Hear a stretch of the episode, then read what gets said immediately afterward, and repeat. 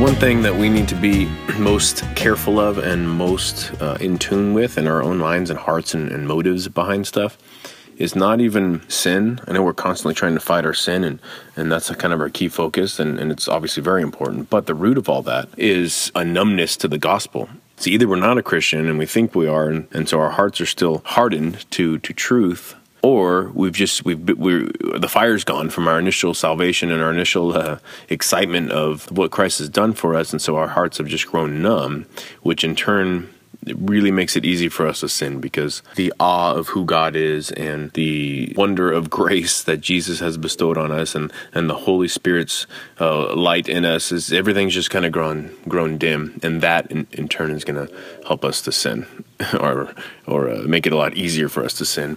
So as you can see, that is kind of first and foremost what we need to focus on. Don't focus on not sinning, but focus on drawing closer to God.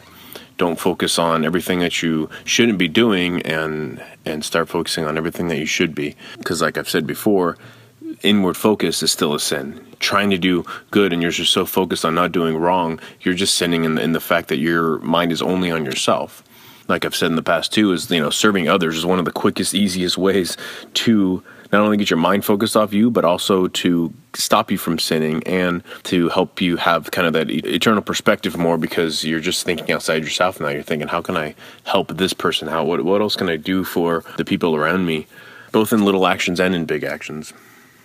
So those sins from you know from lust and greed and pride, uh, all the way to just not knowing who you are in Christ not believing that you are a cherished child of God are all things that, that we need, just need to stomp on with the Word of God and dive in to our prayer life that's guided by the Word of God and to reawaken that fire. The Holy Spirit's in us, the very Spirit of God who created all things is living inside of us. And we need to be fighting our flesh with every aching bit of strength that we have inside of us, given to us by God Himself. So today I would encourage you, I'm encouraging myself to go on and focus on Christ. Anyway, I love you guys and focus on the good, not on the bad.